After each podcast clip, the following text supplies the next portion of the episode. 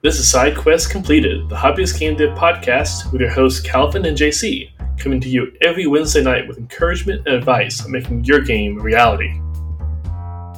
Hello, welcome to Side Quest Completed, episode 15. Alright, we're here to talk today, uh, Calvin and I, about project management, specifically initial project management, how to set yourself up for success when starting a new game project. Yeah, um, I'm excited to talk about this because I overthink organizing way too much, and now I get to have an excuse to do it out loud. yeah, I tend to go the other way around of underthinking stuff and leaping in both feet into what I hope is the deep end, sometimes the shallow end, and always wishing I had been better organized by the end of it. So I guess we'll be some very interesting perspectives therein. Cool.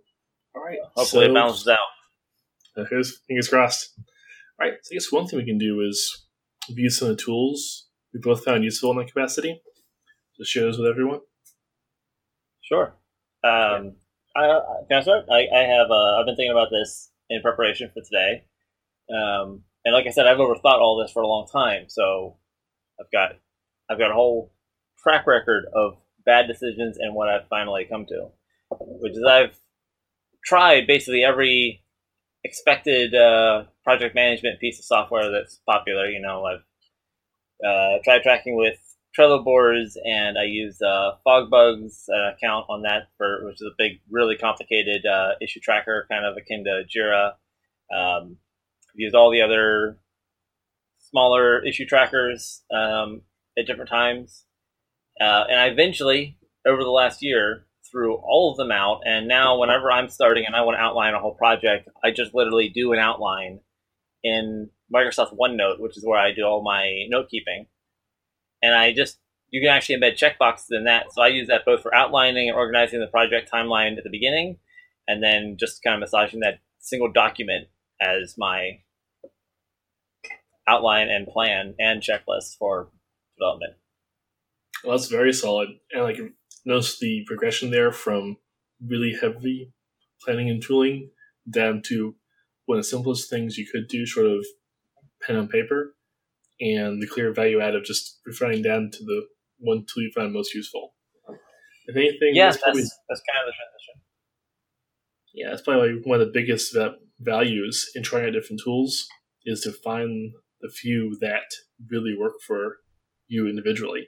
Some people will use pen and paper. Other people will use Evernote. Other people will, I don't know, use Remember the Milk. Whatever works for them. They might find that Trello is a much better fit. I know I've used Trello multiple times in the past. Found that very useful. Google Docs helps here. Spreadsheets, whatever kind you have, can be invaluable. There's a lot of value to be had in just figuring out spreadsheets.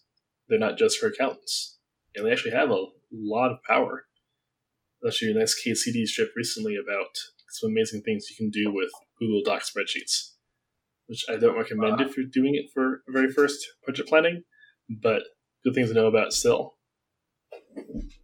You pause right quick to turn off a speaker in here before it makes more background noise. There we go. Yeah. So I would say the when I do manage to get organized, I've had a fair amount of success with I want to say Trello. I find it really useful because it visualizes things in a way that's very clear for me and provides the physicality to the work process that is very, very useful. I can see when I've got too much stuff in one way, too much stuff in some other lane, and otherwise just see when I'm not managing all my workflows properly.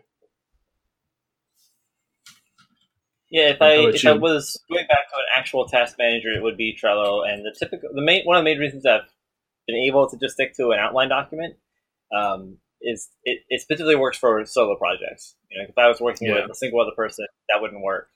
Um, but stripping it down to the bare essentials helps me avoid overthinking and over like I tend to spend too much time fiddling with organizational tools, and so by not having an organizational tool to fiddle with, basically, I, I'm avoid that uh, that trend. Um, but we're talking about a lot of, we're supposed to talk about initial project management. So, you know, the tooling is one thing. When you would sit down to start a project, though, what are the things that you might outline that you would try to set up in the beginning before you start all the other major work? That's a good question. Actually, I've got my notes. I just realized I could grab my. Oh, there they are. I've got a moleskin right here. This little denim bound one of all mm-hmm. things. It has a bunch of Amphitryon notes in it. And this is not from my very first time doing Amphitryon, but the memory serves, I did write down a lot. Other mm-hmm. notebooks, various other moleskins. I would just start thinking about the project in general ahead of, in this case, ahead of a game jam. And anything that came down, I would write down just one more bullet list, one more bullet item on the list. Um, take time to aside, often just purposely sit down somewhere and just dedicate half an hour of Pomodoro to three just to think about the project and prepare for it. That was incredibly useful just to get my thoughts together. So even times when I would just sit down and purposely meditate on the game plan for the game.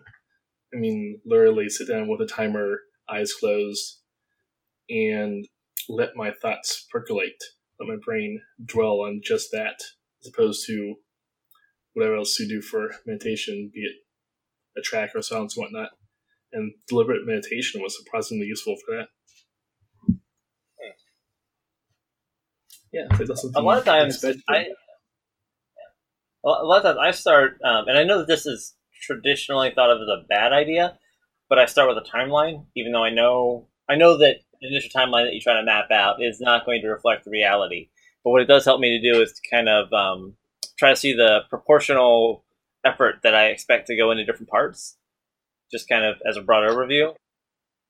So if I try to expect, okay, I want to I want to put three months into this game, then doing a timeline within that tries to help me figure out if I think I'm going to spend three of those weeks on just core code feature work, then I have you know this many weeks left over for content creation, but I got to subtract this many for music. You know, so it just kind of helps me to break up the um, budgeting of the effort that goes into it. Even though I know the timeline itself is going to change, is going to shift, and all sorts of other changes will come up. Yeah, and you know, I think it was in general or president. Somebody said something to paraphrase: the planning. I mean, the plan doesn't matter, but the planning is essential. Yes. The whole going through the Very, motions is what prepares you to actually get the work done, to succeed when there are surprises, and to execute hard when things are going right the failure to plan is plan to fail, to quote somebody else. I've taken that quote to heart in that I I still spend too much time doing like organizational tasks and like just kind of like redoing outlines sometimes to get a, a fresh view of what I'm planning to do. And I don't put so much weight into it because I really do accept that just sitting down to spend the time thinking about the plan helps me to make sure I have a full view of everything. There's not things I'm missing Whereas in the past, I would do things like that, and then if I didn't stick to it or I tried to change those plans, I would feel really bad because I felt like I was throwing away this work I had done before making the plan, and not considering that it was still worthwhile even if it changed. Right. It's just like when you plan a trip, you look at Google Maps, look elsewhere, and it tells you if your thing is going to be a two-hour drive, an eight-hour drive, a three-day drive um, you know, your drive might end up being two days because of some luck. It might end up being five days because of some um, misfortune. But knowing it's going to be three days, give or take, means you know to book some hotel rooms or to rent a vehicle you can sleep in. Whereas if you know it's only going to be two hours, you might just take the local bus, the uh, city bus, and enjoy the trip. It's that kind of general estimation that gives you an idea of what you're getting into like you're talking about, you always do that outline beforehand, and that tells you whether you're what you're getting into, whether you're setting yourself up to succeed by having a really good scope, or doing yourself to failure by trying to make a whole know, 120 hour RPG over a weekend. So, yeah. um, what sort of uh, information would you try to get together during an initial planning? Like, is it all just yeah. trying to get stuff out of your head, or does this include things that you might gather or research or like how how much effort is going into what you would call initial project management? Mm, yeah, very good question. Getting stuff out of my head is a huge part of that because I know if I don't do it, I'll forget it or lose track of it or generally not make room for other new ideas. And sometimes going through the motions of just writing it down will spark some amazing, often even better ideas. I think there is a, I can't remember who said it, but someone else pointed out, suggested the rule the first two ideas you have for something, just throw those away because they're obvious. And look for that third rule. Make yourself, or third idea, make yourself stretch your mind if you want to get a really original uh, plot twist. Think it was. Talking about plot twist. The first two plot twists are obvious because you didn't have to think too hard about it. Be obvious the audience. But if you can get, you have to get through those first two before you get a really original insight. Similarly, if it's been a little bit of time, deliberate time percolating over your game idea and looking for something beyond the obvious choices, you might find something that's uncommonly original without even realizing it. Huh, that that makes me that, that kind of uh, sounds familiar to me in context of uh, morning pages. You know, that idea yeah. of starting the day with writing to get all the gunk out that is stick stuck from right from getting other ideas out, or just that you need to sort of get things moving. And and that ties in because the next thing I was actually going to say is that a lot of times whenever I'm doing this kind of getting a project started planning, I do it by focusing my morning pages on just kind of writing a letter to myself Ooh. about the project I have in mind, just kind of free form, just talking about it very vaguely yeah. and or as detailed as the, the, ideas come to me. And then I go back and read that. And from those, I build up an outline or uh, an actual plan. And I might even pick, I might even do that over the course of a couple of days so that I use that time to just think through in writing. And that, that act a lot of times helps me to do planning.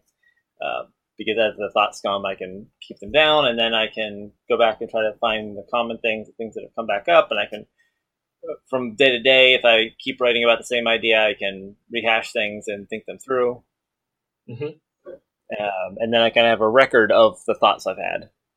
Yeah, I'm going to steal the idea from you, Ruben Calvin. Please do. It, it works out well. I, I actually start every day like that at work. I get into the office and I sit down, and the first thing I do is just write about what I'm working on and what I'm planning to do for the day. It's kind of in like a letter, like a, so journal I keep for work just to think mm. through things, and that helps a lot on all my projects. Yeah, I think that's kind of still the idea. So this is like the podcast being useful. Yes, finally. Nice. Yeah, it's like 15 episodes. Yeah, nice. Uh, so we are talking about uh, mental planning stuff. Use an idea of scope, like I mentioned before. If you're doing a game jam over uh, two days, a weekend, not going to have time to make anything more than a barest RPG, for example. By the time you outline what you'd have to have for even a simple RPG, you're going to see it's way outside of scope. You might find, uh, give you a general idea of how many art assets you're going to need. Like if you're going to have a game with 15 characters, it seems really easy on, on the surface. Once you start calculating how much stuff you actually need art asset wise, you might find you either need to dramatically reduce how much you're going to do for each character, like give them the one portrait instead of 10, or you need to cut down the number of things being represented in the first place. I cut down the cast to five characters, if that. And it's very easy to think it's going to be easy in your head, involved in that thing where we think it's going to take five minutes until we actually go through it and find it takes an hour. And it's really important to figure that out before you commit a time. So anything you can do to One, yeah yep. So sorry, go ahead. Go ahead. He's going to say yeah, anything you can do to spell out exactly what the work is going to entail, be more accurate estimate of what time commitment is going to be. Yeah, I um I give up on being able to make good time estimates. So when I'm trying to plan out any project, not just game projects, but anything, I, I try to sort it um, not from like the start to the end, but from the MVP, you know, the absolute minimum of this. Like, even if I'm doing a project planning that I expect to work on for six months, I try to plan what is it if I only worked on it for a month that I would, you know, what would be the minimum stripped down version of this, and then every iteration after yeah. that, I try to map out so that at every point there's like these milestones that if I finish to here, I can ship it. If I finish to here, I can ship all that. So you're adding like you know these different layers on top of that that make slightly larger versions of that core idea. Um, yeah. my my hope being that at any point, because I don't, ever, I never expect to finish everything I have in this list of ideas. So I want it to be sorted such that at any point, if I stop development, I can wrap it up and ship it out the door. Without That having a- to actually know how long anything's going to take. Yeah, that is a very capital A agile mindset. It's like practicing agility. There's a lot of good stuff out there on project project planning, project management, material wise. I love the Pragmatic Publishers as a resource for that that uh, bookstore, and I know a lot of developers have had pains, frustrations with work that tried to be quote unquote agile and foist a Scrum and other rituals well, poorly done Scrum and other rituals on them that probably sour them to of Agile. Will emphasize how much of that was an error of implementation and a symptom of deeper issues. Yeah, that don't have to be replicated when you're doing your own stuff in an agile way. Mm-hmm. I, I was lucky that when I was like formally introduced to, to Scrum training and whenever my last job like really buckled down on okay, we're going to actually not just say we're agile, but like try to figure out how to do it the right right way. We Yes. actually did it right, and we found a great training course that we all took, and I actually got a lot from it.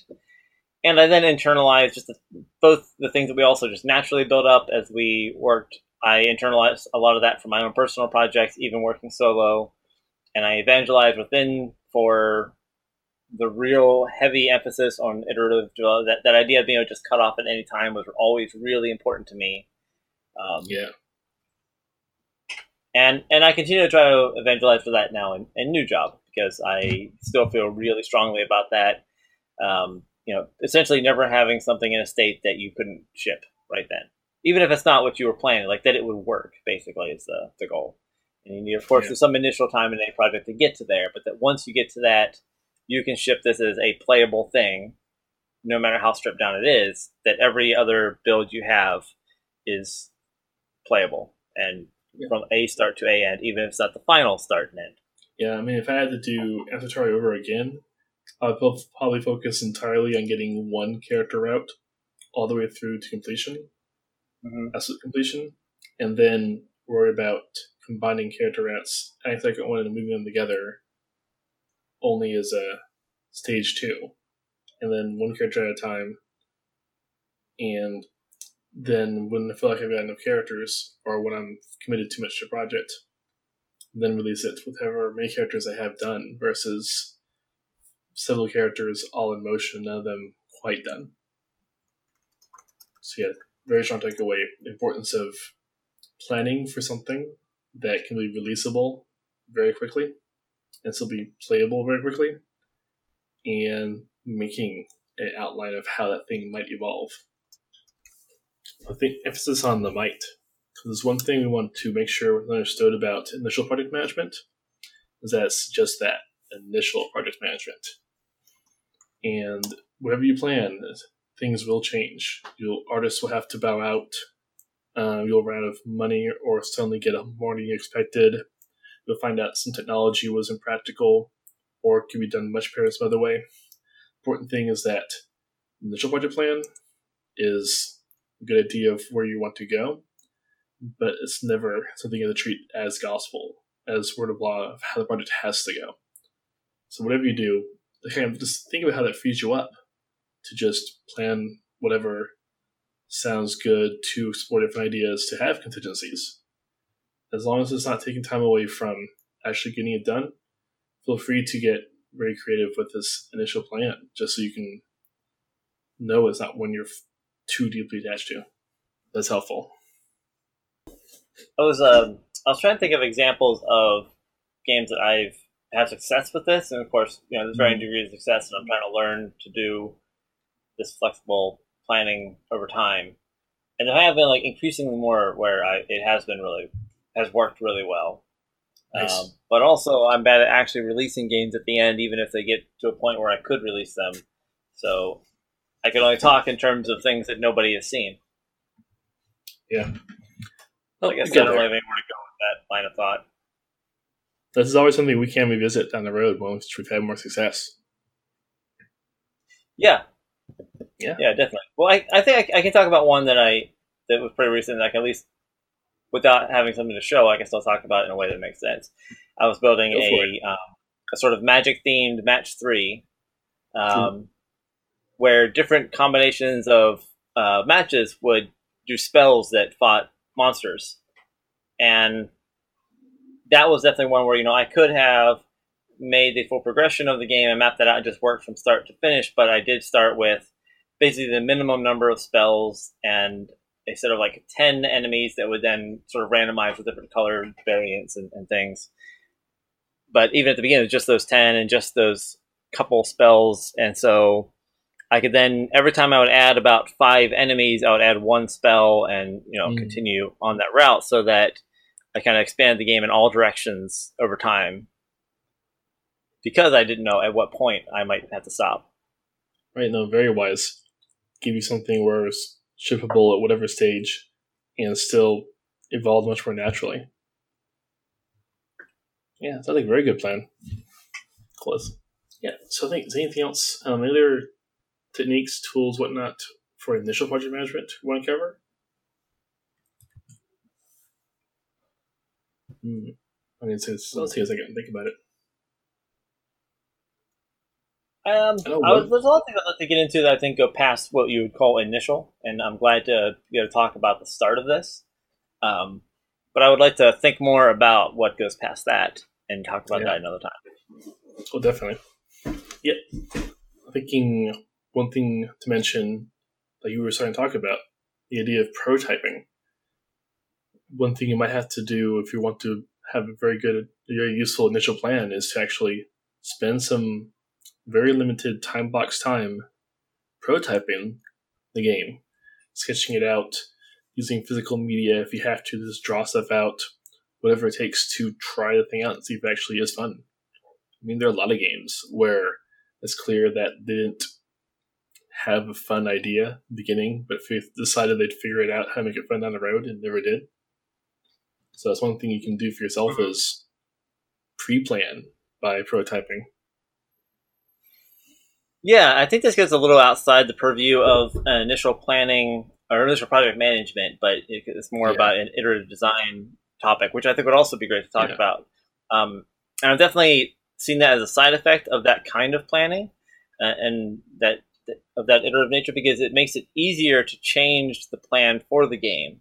If you Yeah. start just trying to build level one through ten in order, and you don't figure out the game doesn't work until you've gotten to level seven, that is a much harder thing to fix if you've already done everything for those previous parts than if you tried to um, build out little bits of all the aspects and test them out and drop and add features as you find the balance before you have any full level completed basically. You know you can make sure that um, that it feels right before you start fleshing out entire areas or sets of assets Yeah, you might find that some particular special attack or special ability just isn't fun, and therefore shouldn't be a core mechanic of the game. mm-hmm. Yeah. Oh, I remembered what it is I wanted to mention. Idea boards. One thing you can do as part of fomenting, building up your idea, your initial plan, is go out and find stuff that inspires you. Screenshots from video games, video clips, descriptions of stuff, game rules, whatnot, other media anywhere. Just get clips together, Pinterest, the whole thing, and just get all your inspirations together in one place to have on hand as you plan. I need to do that more. I don't do things like that, and part of it is I don't want to. I don't know. I kind of have this fear of copying things subconsciously, Yeah. um, but then I don't have enough concrete things to draw on, and it makes it harder to get a clear vision. And, and maybe I'm being paranoid to worry about that. And probably if I did that, it would actually help me avoid copying because I would have a clear Yeah. a clear list of the things that I don't want to copy, but I do want to be inspired by. You know, actual reference like, oh, I'm looking too much like that, which is another problem I've had of not looking for things to be inspired by and then accidentally copying something because I wasn't thinking about it Exactly. Explicitly. Yeah, So the that best way to something make I sure. Yeah, best way to make sure you don't copy something by accident is either do it purposefully, which is fine, or to have it on hand so you can look at it and deliberately do something different in direct contrast. Yeah. So it sounds like a covered a lot there. Initial planning. Well, guess we'll for that topic. Yeah. Cool. All right. I guess we can get on to what we've been up to in the meantime. I guess in terms of like what we've been working on, I've actually stuck with the word goal. Yeah. That's 200 plus words a night on Amphitrite on one particular route, sponsored by a Patreon backer. And that's been good. I was really worried about that being a blocking point, uh, pain point, but knowing I only had to do a certain amount of words every night, and that's all I had to do, has been a big help in terms of actually getting all the way through it. I'm sure there's going to be a lot of editing to do afterwards, probably a lot of fat to trim, but it's words there I can actually edit versus unwritten words that still have to be written. And it's been a big help. That's, that's great. It's great to hear. I'm glad that's gone so well. Uh, I think that's two weeks in a row that you had good news about that. Yeah, and sticking to that. So that's been fantastic. Mm. Um, I have I have less good good news for my uh, development path. And I have some good no. news. Last, last last week I had progress yeah. to talk about. And I did mean to talk about cutscenes that I've been working on for this week, but that did not actually manifest. I had um, some extra work to catch up on that took away my time because mm. I uh, I had some stuff come up I had to do during work hours and to make it up, unfortunately.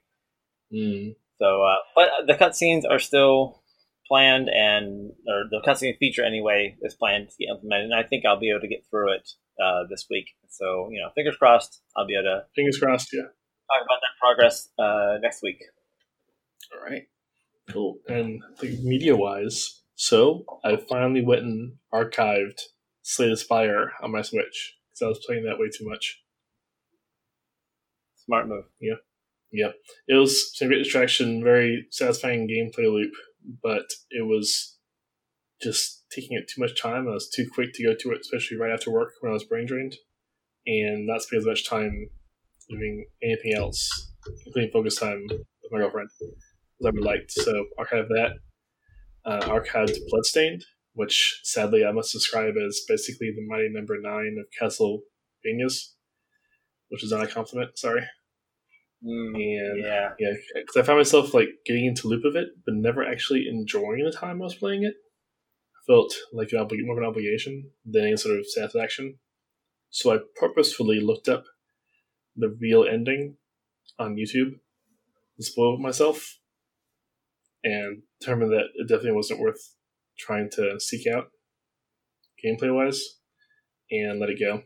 So it was a nice attempt at a game, definitely needs some better project management, appropriately enough, because there was it could have been something there if it wasn't missing some big things like the proper. Someone described the loop that was missing of finding like getting a new area, struggling with navigation in it, finding a new ability, and then being able to use that properly wasn't really there with Bloodstained. It got too clever and sometimes too obtuse with navigation stuff the way it was exasperating. But not to mention that the character design was really lacking in some places. Wow. All right, uh, those are not normal shapes. Um, what else? Uh, I found out I had Travis Strikes Again checked out for ages out of GameFly. Totally forgot about it. Tried that for about I think an hour, if that, and decided it wasn't for me. Yeah, hmm. I've never played any other Travis games. No more hero game, no more hero games, and just had no special attachment to it. Definitely not my not my speed. So something else out of GameFly. And after that, I don't actually have any other specific game lined up right now, which is bugging me, but not the worst thing. I don't have to have always have to have a game queued to play next. Yeah, that's uh, it's fine to have a little break in between. Yeah, how about you? Um, well, I have to admit, I've still been playing a lot of Overwatch. Um, I'm still working through uh, Breath of the Wild. I'm stuck on the uh, the giant camel um, of the four divine beasts. I can't remember his name. Uh, stuck on the that form of Ganon, the thunder form of him, Thunderblight Ganon. It's just I can't can't get through them. Uh, so I'm probably gonna go and do the. I've already done two of them, so I think I'm gonna do the fourth one since it is non-linear, and I'll come back afterwards, maybe a little stronger, and be able to, to do it. Um, Yeah. I think that'll get me unstuck because I've just been smacking my head against them and not able to, to finish. So um, I'm taking a break from Slay the Spire too. I was playing a lot of that, um, and um, I'm probably um, I picked up uh, Moonlighter and Hellblade from Ooh. my Humble Bundle this month, and I haven't gotten into either of them yet. Both of them look fantastic. I'll probably play Hellblade first because it's more of a linear start to finish, um, you know, sort of thing. I want to I want to do that. That'll probably I think Moonlighter will be more like a, a roguish play a whole bunch of different times. Um, but Senua Sacrifice uh, or Hellblade Senua Sacrifice, I think I'm gonna try to sit down and, and get through it within like a week or something and just uh, play through it for the narrative and really immerse in it. looks beautiful. Yeah, I was eyeing Moonlighter too since I already had that on my Switch. Cool. But yeah, something to talk about more next week. Cool. I guess in the meantime, this has been. Well, anything else before we go? No, nope, that's it. Yeah, this has been uh, SideQuest completed with Kevin and JC. Thank you very much for listening. See y'all. Space devs. Same space channel, same space time. Thanks for listening to the SideQuest Completed podcast. If you aren't subscribed, you can find us on iTunes, Google Play, and Spotify. You can also find all our episodes and our RSS feed at sidequestcompleted.com. Subscribe today and don't miss an episode posted every Wednesday. Keep game deving, and we'll see you next week.